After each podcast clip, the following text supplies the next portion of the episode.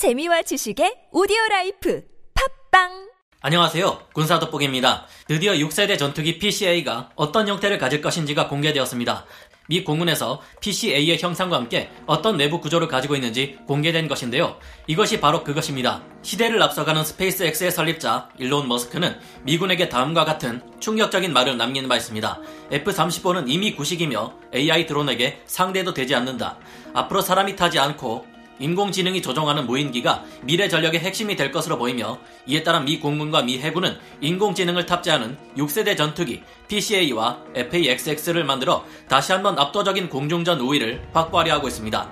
하지만 6세대 전투기의 도전장을 낸 것은 미국만이 아니며 도전자들 중에는 현재 새로운 패권국이 되겠다고 호언장담하는 대륙 국가 또한 포함되어 있는데요. 하지만 이 분야에서 가장 앞서가는 것은 역시나 미국이죠. 미 공군 사령관 마크 켈리는 미국이 6세대 전투기를 배치하면 대륙의 공군을 완전히 종식시킬 수 있다라며 자신감을 내비치기도 했는데요. 그런데 최근 기존의 예상과 달리 미 공군의 6세대 전투기 개발이 난항을 겪을 수도 있으며 지금의 압박을 받지 않는 대륙이 미국과의 기술 격차를 좁힐 수 있다는 우려가 나오고 있습니다. 왜일까요? 이런 주장이 나오는 배경은 무엇인지 알아보고 정말로 걱정해야 할 문제인지 미국과 대륙의 6세대 전투기를 비교해 보겠습니다. 전문가는 아니지만 해당 분야의 정보를 조사 정리했습니다. 본의 아니게 틀린 부분이 있을 수 있다는 점 양해해 주시면 감사하겠습니다.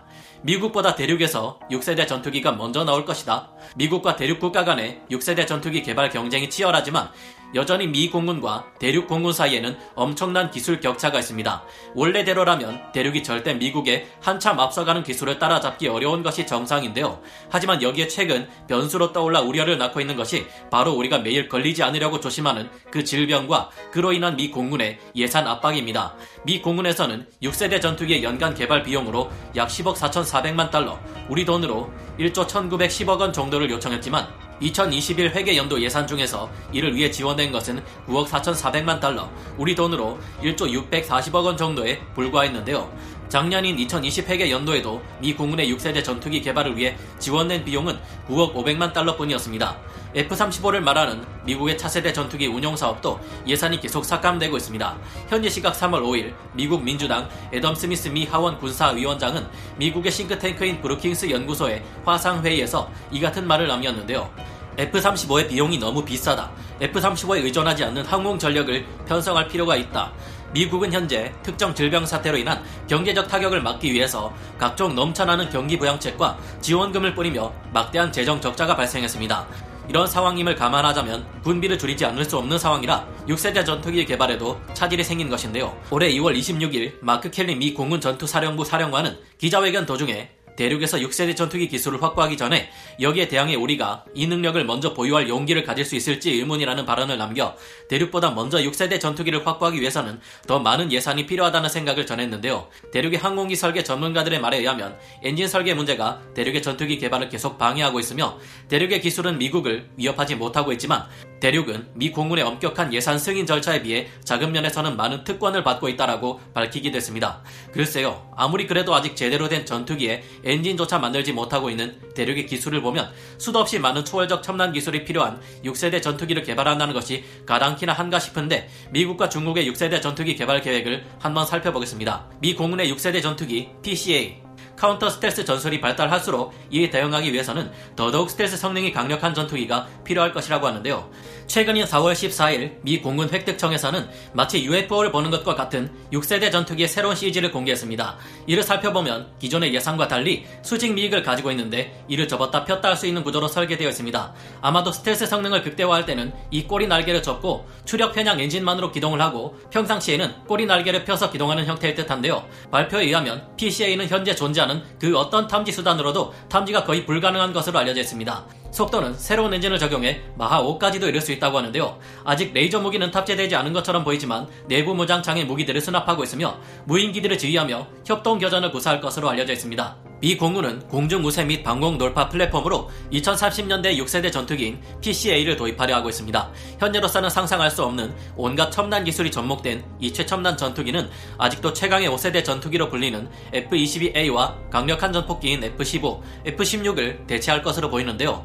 놀랍게도 미국 국방항공우주연구소 국방연구본부 플랑드르 윌슨의 말에 의하면 미국의 6세대 전투기는 국방력을 향상시키는 것뿐만 아니라 혹여나 발생할지 모를 외계 문명과의 공중전까지 대비하기 위해 이전 세대의 전투기들보다 더욱 빠르고 강한 전투기로 개발된다고 합니다. 하지만 2020년 10월 28일 미 공군 참모총장인 찰스 브라운이 밝힌 바에 따르면 의외로 6세대 전투기의 핵심 설계 개념은 기체 자체의 특성보다는 신속한 생산에 있다고 밝힌 바 있습니다. 개발에 오랜 시간이 소요되는 미래 기술력을 적용하기보다 현재 가용 가능한 가장 최첨단의 기술을 동원해 새로운 전투기를 빠르게 만들어내겠다는 것인데요. 만약 6세대 전투기가 2030년에서 2050년까지 운용된다고 볼 때 기체에 비해 그 내부의 소프트웨어는 시간이 지날수록 빠르게 노후화될 수밖에 없기 때문이라고 합니다. 지금은 너무 초월적인 성능을 가진 미래형 전투기를 만들려다가 한참 뒤에 나오면 이미 그 기술은 한참 도태된 것이 되어버릴 우려가 높은 시대인데요. 너무 발전된 기체를 만들기보다 가장 뛰어난 성능을 가진 전투기를 만들면서도 빠른 양산과 업데이트가 빠르게 이루어진다면 그만큼 나날이 발전하는 적국의 새로운 무기 체계에 대한 대응도 쉽고 새로운 기술이 나왔을 경우 이를 빠르게 적용시키기도 좋다는 장점이 있습니다. 현재 미 공군이 계획하고 있는 6세대 전투기 PCA의 임무는 새로운 차세대 스텔스 폭격기인 B-21을 F-35와 함께 호위하며 적의 상공에 침투하는 것으로 보입니다. 6세대 전투기 PCA는 X밴드, L밴드, S밴드 레이더를 통합해 스텔스 전투기를 탐지할 수 있다는 UHF, VHF 대역의 전파에 대응할 수 있도록 레이더의 성능을 비약적으로 향상시킬 것이랍니다.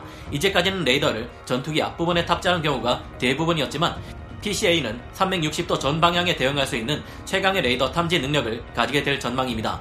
또한 F-35가 가진 센서 퓨전 시스템보다 더욱 진일보한 센서 통합 항전 장비가 탑재됩니다. PCA는 전자식 광학 탐지 장비를 통해 적기와 적기가 발사한 미사일, 자세한 지형까지 표현하는 3차원 형상을 구현할 것이라는데요. 이게 구현된다면 영화 프로메테우스 속에서 등장했던 3차원 홀로그램 영상이 조종사의 눈앞에 펼쳐지게 될지도 모르겠습니다. 초월적인 센서 통합 항전 장비를 통해 조종사는 적기가 어떤 기체인지 어떤 미사일을 가지고 있는지와 같은 아주 자세한 정보까지 파악할 수 있을 것이라고 합니다. 여기에 새로운 무기인 고출력 레이저 무기가 탑재되는데 이를 활용해 아군기를 향해 날아오는 미사일을 격추시키고 교전 또한 가능하게 할 것이라고 합니다. 이제는 미사일로 미국의 전투기를 격추시킬 수 없게 되는 것이죠. 어쩌면 PCA 무기 중 가장 무서운 것이 이것일지도 모릅니다. 바로 인공지능형 전자체계인데요. 이 AI는 센서 통합 항전 장비로부터 정보를 제공받아 어떤 전술로 공격하는 것이 가장 최선의 방법인지 조종사에게 제시합니다. 다양한 공격 선택지를 승률과 함께 보여주는데 이를 통해 조종사는 매우 빠르고 정확하게 최선의 공격 전략을 세울 수 있을 것으로 보입니다. 여기에 이제까지 등장하지 않았던 적응형 사이클 엔진까지 적용되어 항공기의 성능을 더욱 끌어올릴 것으로 추측되는데요. GE 항공과 미 공군 연구소 엔지니어들은 여객기와 전투기 엔진의 장점을 결합한 초월적인 성능의 하이브리드 엔진을 개발하고 있는데 그 정체가 바로 이것입니다. 이 적응형 사이클 엔진은 속도와 성능 목표를 모두 잡으면서 연료 소모를 25%나 줄일 수 있다고 하는데요. 상황에 따라 전투 시에는 고성능 모드를, 임무를 끝내고 기환할 때는 고효율 모드로 전환해 엔진의 연료를 한 방울도 남김없이 효율적으로 사용할 수 있다고 개발진들은 말하고 있습니다. 이 엔진으로 연료 소비 자체가 줄어들게 되면 전투기는 작전 반경을 35%나 넓힐 수 있기에 막대한 전투력의 상승을 불러올 수 있는데요. 이 엔진에는 GE의 첨단 소재인 세라믹 매트릭스 복합 소재 CMC와 함께 3D 프린트된 첨단 부품이 사용됩니다. CMC는 파이버와 같은 탄소 시트, 플라스틱 또는 세라믹을 서로 엇갈리게 층층이 쌓은 구조를 가지고 있는데요.